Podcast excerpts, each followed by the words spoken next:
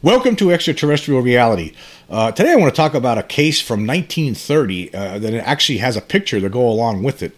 Uh, 20 years ago, the Northern Ontario UFO Research and Study Organization, uh, it's a website that's a great place for, uh, has a lot of different cases. It has a great library of different photographs, drawings, stories, uh, reports submitted by different people.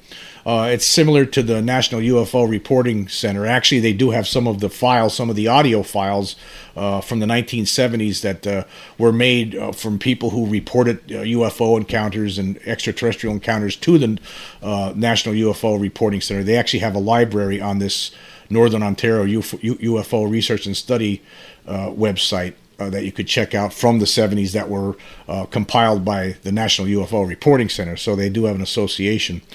Uh, but there was a great little. There's a whole bunch of great things on here, but one of those things I came across with regards to a uh, encounter with a apparent extraterrestrial being was was from a picture that was submitted 20 years ago in 2003 by someone an anonymous person uh, submitted this picture of what appears to be a little gray being in the walking into the woods uh, in Alaska. And anyway, uh, here's what it says uh, Date 1930, location Alaska, United States. The, the picture was taken in the early 1930s by the sender's grandfather, who lived in Alaska. The entity was first seen when the grandfather was on his way to a lake. He chased the entity until he got close enough to take this one picture. It was some four months before the photograph was developed being it is in a remote, sparsely populated area. The sender received the picture from his grandfather only last week. His grandfather died the day after giving him the photo and relating his story. And you look at this picture, it looks like your little classic gray alien. Like the first picture is just far away, but then they do a couple of close ups here. And when you scroll down, it looks like you have the, the big dark eyes there, and it looks like like a strange little creature. Actually, it's casting a shadow on the ground. It looks like, and it's running was apparently running away from this person back in 1930. Um, and here's what here's here was the letter that the person sent to this uh, website. It says, "Dear sir." The included picture was taken by my grandfather in, an early, in the early 1930s. I scanned the image immediately after he gave it to me last week. I wish to remain anonymous since I don't want anything to do with any research or whatever on this. I know it looks like an alien or a Bigfoot, and I know my grandfather was telling me the truth about him taking this picture. That's why I think it should be in the right hands. You are the only one I'm sending this to, so please respect my privacy and don't contact me about this. Thanks in advance. And the name was withheld.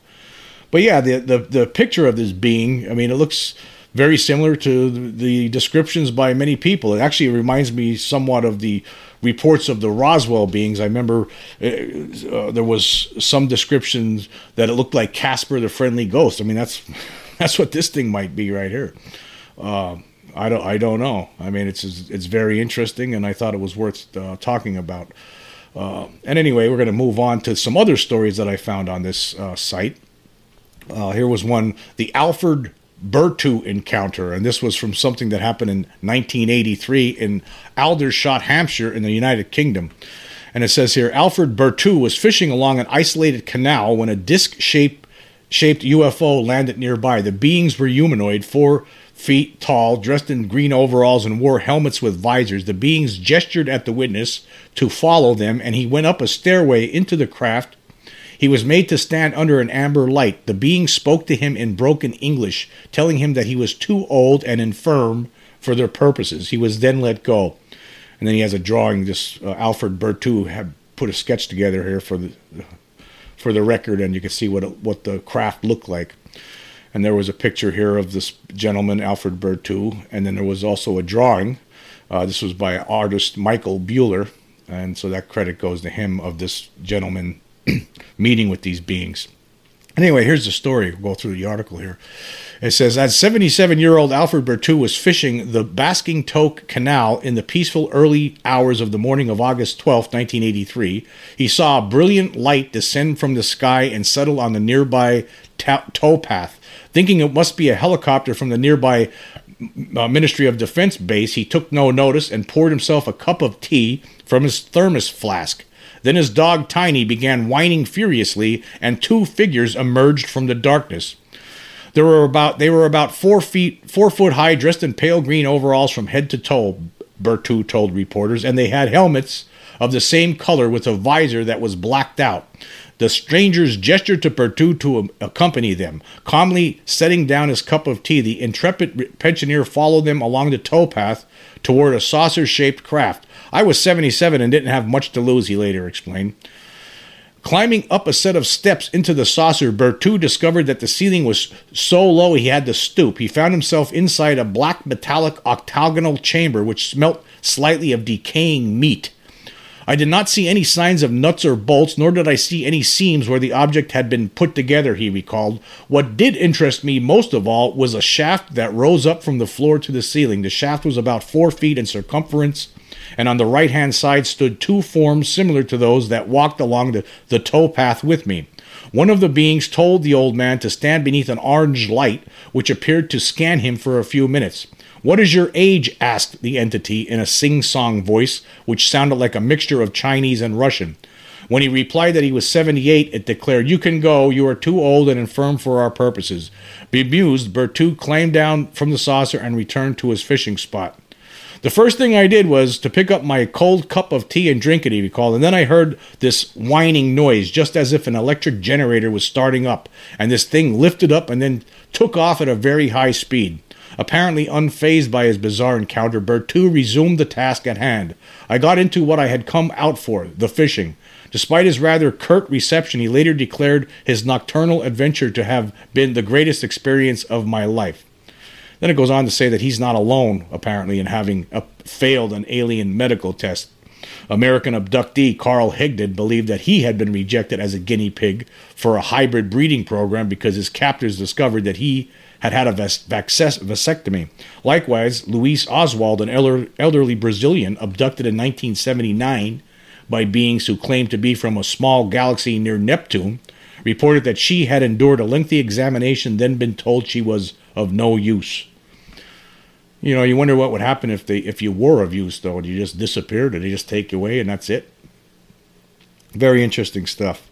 Again, you got to check out this site. There's so many stories on here. I'm just you know, I just want to point out a couple of them, a few of them, a handful of them. Okay, and uh, moving on. Uh, here was another interesting one I thought. Uh, UFO with two occupants hovers over man's car, and this was in 1975. The location was San Antonio, Texas, in, in the United States.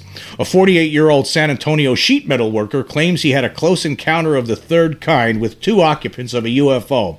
He was driving his pickup truck just south of San Antonio when he was approached spotlighted, and nearly buffeted off the road by an unidentified craft, investigators report. Uh, and this source was from the San Antonio Evening News, and this is an article here from Mike Ullman. A San Antonio man claims he had a close encounter of the third kind with two occupants of a UFO. He was driving his pickup truck just south of San Antonio when he was approached, spotlighted, and nearly buffeted off the road by an unidentified craft. The 48 year old sheet metal worker reported two short creatures with slit like eyes inside a globular airship. They weren't human beings like we see here, he said. Almost three years later, the incident and many others remain unexplained. In the wake of renewed interest in UFOs spurred by the movie Close Encounters of the Third Kind, many people are realizing that San Antonio has, a, has long been a prime site for UFO sightings. With Close Encounters smashing attendance records across the country, UFOs are getting more publicity than at any time since the last big UFO flap in 1973. As defined by Dr. J. Allen Hynek, who also served as technical, technical advisor for the movie, a close encounter of the first kind is merely seeing something that cannot be explained. The second kind is when a UFO leaves some kind of evidence that it exists, such as burned rings on the ground or radar traces. And a close encounter of the third kind is when you actually meet them, some UFO buffs have added a fourth kind of encounter to the list of those for those claimed instances when a UFO has actually kidnapped or interfered with humans. Strange alien creatures and flying saucers have become dinner table conversation in just the few months since the movie came out. So this is obviously late 1977, early 1978 that we're talking about here. Uh, we're going to skip forward here uh, to the uh, to what uh, this man encountered. Investigator Gary Graber concluded that the majority of events happened as related. The occurrence took place on Mogford Road, south of town, shortly after 9 p.m., according to his interviews with the San Antonio man. The man was driving to a nearby store when he noticed a strange amber colored object rise rapidly from a grove of trees about 900 yards away. The object then streaked toward the pickup truck at a terrific rate of speed as the light on the front of the vehicle changed from amber to bright cherry red. When the craft got directly over the top of my pickup, the lights went completely out and the engine was dead, the man said. As I was trying to get out of the pickup, I thought it was a chopper passing on top of me at first. Then, when they hovered over the top of me and I got a good look at it, I knew it was no chopper. I thought to myself, that's got to be a UFO, the man reported. He said the craft was globular with a sort of shelf like projection encircling the transparent upper section. The bottom of the vehicle was highly polished metal and had the cherry red light apparently mounted toward the front of the craft. The UFO hovered over the truck for between 10 and 20 seconds, and the man got a good look inside. The two creatures were not over five feet tall with light, firm skin, he said. They were bald, with long, prominent ears and a long nose. Their eyes did not appear very plainly. They just looked like slits, he told the investigator. Now, this these kind of beings, they, don't sound like your standard gray, totally different. I've heard of, there's been several, many cases, not several, many cases where beings have pointy ears, pointy pointy noses. So, so there's all all kinds out there running around apparently. The investigator speculates that the slits could have been lids or protective membranes to protect the eyes against glare. The skin was not like our skin. It appeared to me to look sort of like shark skin, sort of a gray color, the witness reported. There were, was no motor noise during the time it was over my truck, just a whirring shriek of wind. It was very loud. It sounded to me like a cyclone he said. When the craft left, it took, took off straight up. There was a terrible thrust that buffeted my pickup, and then it vanished almost instantly. It was just like turning off a light bulb. He noticed a strong odor like burning copper or electrical wiring while the craft hovered over his truck. The odor lingered for several days, he said. The man also reported eye strain from the intense red light. I feel like they got a good look at me and maybe got my picture or something, the man told the investigator. The report notes that he was familiar with the type of aircraft seen in San Antonio and discounts any possibility of the craft being a helicopter or other conventional plane. I have to totally agree with that. That's I don't think that's not no that's not the description of a conventional aircraft. And obviously, when you look at the drawing that he drew, well, that's out of this world. Okay, and now uh, one of the craziest stories you ever heard of here is two skiers encounter humanoid at Imjärvi, Finland, and this happened in, on January 7th, 1970, in Imjärvi, Finland. Aarno Heinonen and Esko Viljo were out skiing when they encountered a 10 foot wide UFO that approached and hovered near them. Okay, we're just going to skip forward here. Do have a picture of what this being looked like? It looks like some weird looking face with a dunce cap on and also this being was carrying some sort of a black box that had some sort of a pulsating light in it. Here's a drawing of what they saw. It looks like a flying saucer with a beam coming down and a being standing uh, on the on the bottom underneath the in the inside the beam, and these two guys are looking at it. But anyway, let's get into the article here. It says.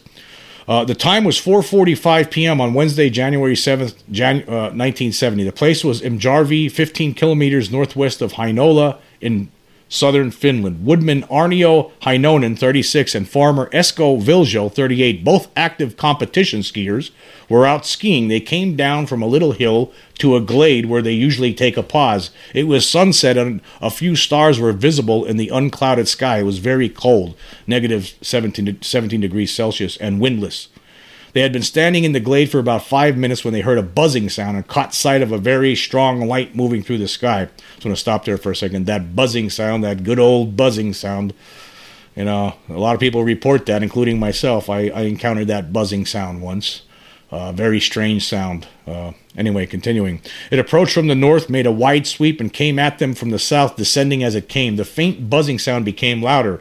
The light halted, and they then they could see that a luminous red-gray mist was swirling round it. Puffs of smoke were thrown up from the top of the cloud. The two men stood quite still, staring into the air, saying nothing. The cloud was soon down as low as 15 meters, and they could see what was inside it a round object, flat on the bottom, metallic in appearance and about three meters in diameter. Heinonen's account, as reported by the Gothenburg UFO Information Center, runs The round craft hovered a while, completely motionless above us, while the buzzing sound could still be heard quite low. Then the huge disk began to descend along with the red gray fog, which became more thin and transparent. It stopped at a height of three to four meters, so so near I could have touched it if I had reached out with my ski stick. The craft was completely round. When it came down obliquely toward us, we saw it had a dome on the upper side. Along the lower edge was a kind of raised part on which were three spheres or domes spaced equidistantly. From the center of the bottom projected a tube approximately 25 centimeters in diameter, from which suddenly there came an intense beam of light. I don't think we said anything to each other at all. We were completely amazed. We saw the light move in a, a, a couple of times before stopping and intensely illuminating a patch of snow about a meter in diameter with around it a dark edge, almost coal black and one centimeter wide. I was standing completely still. Suddenly, I felt as if somebody had seized my waist from behind and pulled me backward. I think I took a step backwards, and in the same second, I caught sight of the creature. It was standing in the middle of the light beam with a black box in its hands.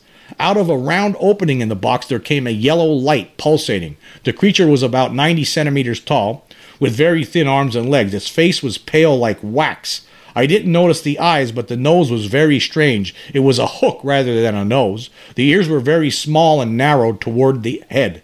The creature wore some kind of overall in light green material. On its feet were boots of a darker green color which stretched above the knees. There were also white gauntlets going up to the elbows, and the fingers were bent like claws around the black box. Let me just stop there for a second. Wow. Wow. Could you imagine seeing something like this? you're out skiing, and next thing you know, there's this is this is going on. You know, it's amazing how you, you never you never see it coming though, right? I mean, a lot of times when these things happen, it's just complete. You're completely caught off guard, and next thing you know, there's something incredible, something unbelievable is happening right in front of your face. And then Viljo says the creature stood in the middle of the bright light and was luminous like phosphorus, but its face was very pale. Its shoulders were very thin and slanting with thin arms like a child's. I did not think of the clothes, only noticing that they were greenish in color. On its head was a conical helmet shining like metal. The creature was less than one meter tall. Suddenly, it turned and directed the opening of the box toward Heinonen.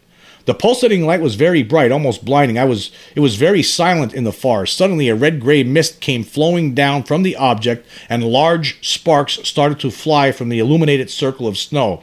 The sparks were like tapers, about 10 centimeters long, red, green, and violet. They floated out in long curves rather slowly. Many of them hit me, but though I expected them to burn me, I did not feel anything.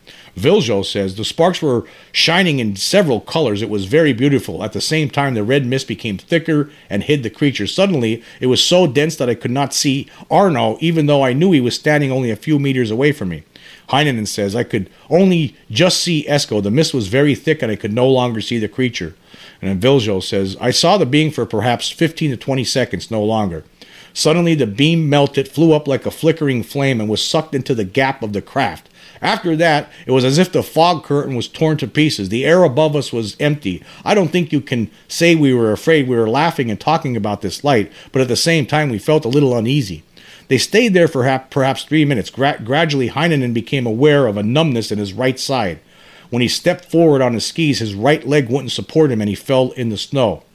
My right leg had been nearest the light. The whole leg was stiff and aching. My foot was as if it it was anesthetized. anesthetized. Viljo, it was says it was growing dark. I asked Arno if we should be on our way. I thought he was joking when he sat down in the snow, but then I saw he couldn't get up, though he tried over and over again. And then it goes on. They had these guys had some symptoms from this. Uh, Heinonen said he felt ill. My back was aching and all the joints were painful. My head ached, and after a while, I had to vomit. When I went to pee, the urine was nearly black. It was like pouring black coffee onto the snow. This continued for a couple of months. Uh, Viljo said, I hurried to the nearest neighbor who lives some 600 meters away. He has a telephone. The first two doctors I called couldn't come, but Dr. Konjandal said he could would meet us at Heinola Clinic in an hour's time. The neighbor drove us there. Uh, to the doctor, Heinonen complained about his aching joints and his headache. The doctor prescribed sleeping pills and next day sedatives, telling him the symptoms were, would be gone in 10 days. But they continued, and Heinonen was unable to work. In May, he reported he was still ill with pains in his head and neck.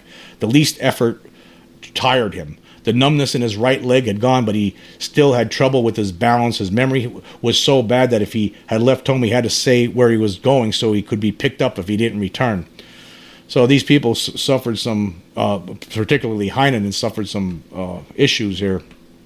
Uh, continuing here says both men seemed sincere, and I don't think they had made the thing up. I'm sure they were in a state of shock when they came to me. Something must have frightened them. This is one of the. Uh, this is what the uh, doctor was saying. A strange thing happened in June 1970 when the two witnesses revisited the site together with a Swedish journalist, a photographer, and an interpreter. The hands of the three strangers suddenly became red, and Heinonen had to leave the site with a powerful headache. So yeah, uh, yeah, these this is an incredible case. There's a lot more to it. Of course, I'm going to leave the links for this. And again, there's a lot of different cases, uh, humanoid encounter cases on here, UFO cases, pictures, drawings, everything. I mean, this site is pretty decent. I really like it a lot, and I'm sure that you will too uh, when you check it out. And this is a very strange story. Um, again, among many strange stories, we have no idea what they're doing to us or why they're doing th- things to us like this. Or, you know, this guy was obviously in pain for a long time. He suffered from whatever they they probably again, like I was talking about in the previous podcast. I think these beings are just indifferent to us, and uh, if they want to pick us up, pick one of us up for some sort of experimentation or whatever, I mean, they're going to do it, and there's not much you can do about it. It just, I, it could be a matter of just being in the wrong place in the wrong time, or just bad luck one or the other. And at the same time, it, it's still an amazing experience. You know, I, I, I don't think I would ever take want to take back my experience of seeing one of these creature, not just the well the creature. That's a scary experience, but I'm glad I did have it because it made me realize that it was that this is a real phenomenon. But also the uh, the the UFO sighting that I had in 1994, I wouldn't take that back from the world for the world. I mean, that was just it was you know it was it's exciting to, i mean the memory of it is very still very strong in my mind it's still very strong in my friend's mind who was there uh, I, I love to talk about it. I think it's, it's it was it was fantastic to see it. But if I had something like this happen and I and I was suffering physically, you know, well, I don't know about that. But anyway, uh, I want to move on here and talk about a an article that appeared in uh, well, it's appearing all over the place. It's discussion about this green fireball that was caught on a Louisiana uh, ring camera.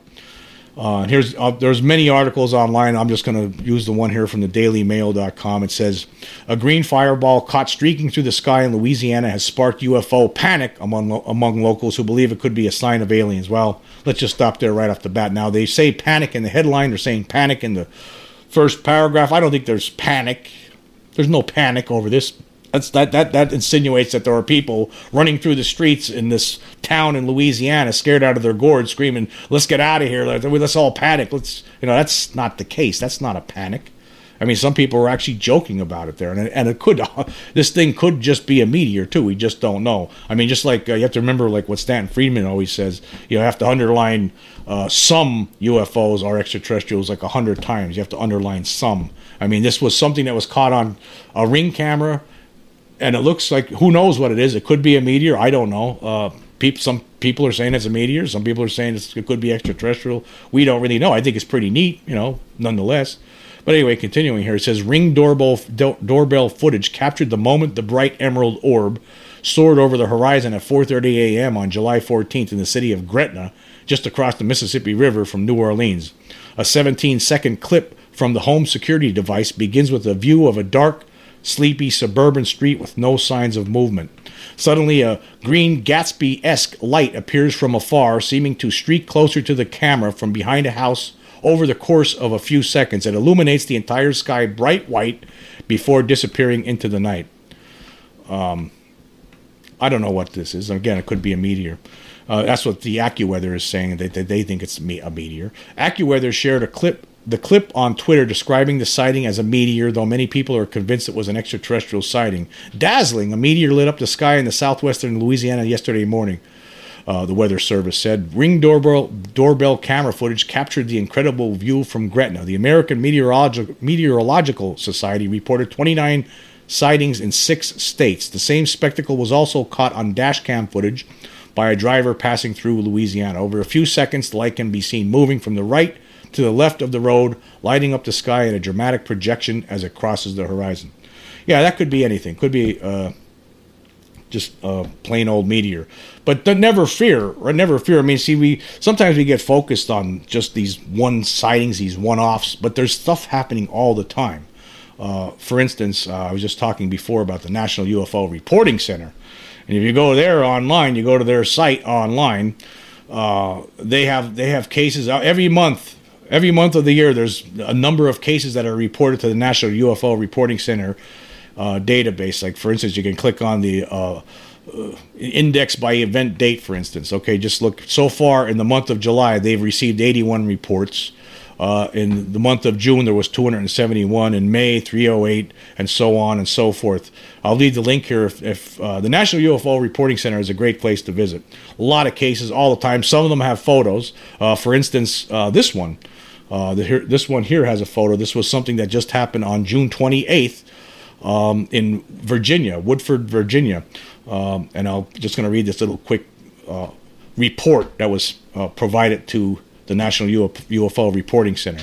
It says orbs of light station, stationary at first and then slowly move. Just to add a little context, we live in the middle of an old cornfield surrounded by other cornfields, very rural. Picture is taken from my back porch, camera facing east. The other cities are are north, Fredericksburg, Virginia, approximately 20 miles, and south, Richmond, Virginia, approximately 40 miles. I reside in Woodford, Virginia, which is in, in the county of Caroline. There's an army base Fort A.P. Hill in Bowling Green, Virginia, but that's west of my house, around 20 miles or so. The camera is facing Spotsylvania, Louisiana, etc. All rural areas and to the east. We do get commercial flights that fly over, but they always fly at very high altitudes. I can't think of any commercial airports that are within 50 to 60 miles of us, and none in that direction. Closest are Richmond and DC. There are commercial aircraft in the sky, but I did not notice any craft racing toward it or anything trying to investigate. I have to note that the picture is exactly as it was taken on my phone. However, I think my phone did like an auto adjust focus. The reason I say this is was taken somewhere around 10 to 10:30 p.m. The sky was much darker and the orb's lights were dimmer or more faint, so the camera kind of amplified everything.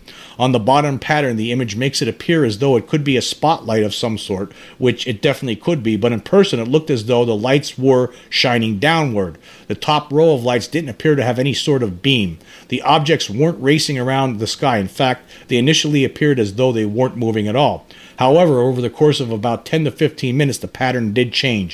They almost lined up parallel, but then the bottom row became almost one with the top. When the pattern of light was disappearing, they appeared to vanish upward, or so it appeared that way. Uh, and then there was some an article in the local newspaper that too. But you can see this picture uh, of this of these lights uh, that were in the sky. Now I've seen something like this before too, and and there have been other cases like this in the past that have been explained away as uh, spotlights shine from shining from the ground from someplace, from some other location, possibly shining up in the sky and creating this illusion like there's something there. Now this even this person who submitted this says that. And that's what it could be, but he doesn't know. He said it didn't look like that to him as he was looking at it. And obviously, this person might have seen that kind of uh, those spotlights before too. And he said that although if you look at these very closely, it does look like, uh, especially this bottom row here, it does look like they're the, the light from these objects is uh, pointing down, but it could be spotlights shining up. But then again, we don't know. Again, that's it's the National UFO Reporting Center. Some of them are more, uh, some of them might have an explanation. Some of them might not, but this is what you get. You get a lot of stuff on there, some some more interesting than others, and this is happening all the time. Like I said, if you go to their, uh, you go, you know, just for instance, let's just click on this month, 88, uh, July for the month so far. There's 81 reports. You, you go through them.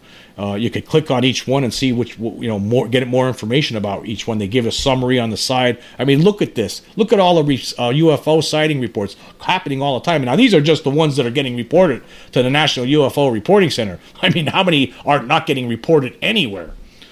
Uh, I, a lot of people just don't ever do anything with it, but some people go online and they figure, hey, I got I got to report this somewhere, and they'll find the National UFO Reporting Center, and that's a place where you could send in your report. And so, if you do ever ever have a report, make sure you send it to these guys because uh, they'll put it up there. And you know, again, you can go through them one by one. Some of them have pictures, some of them don't.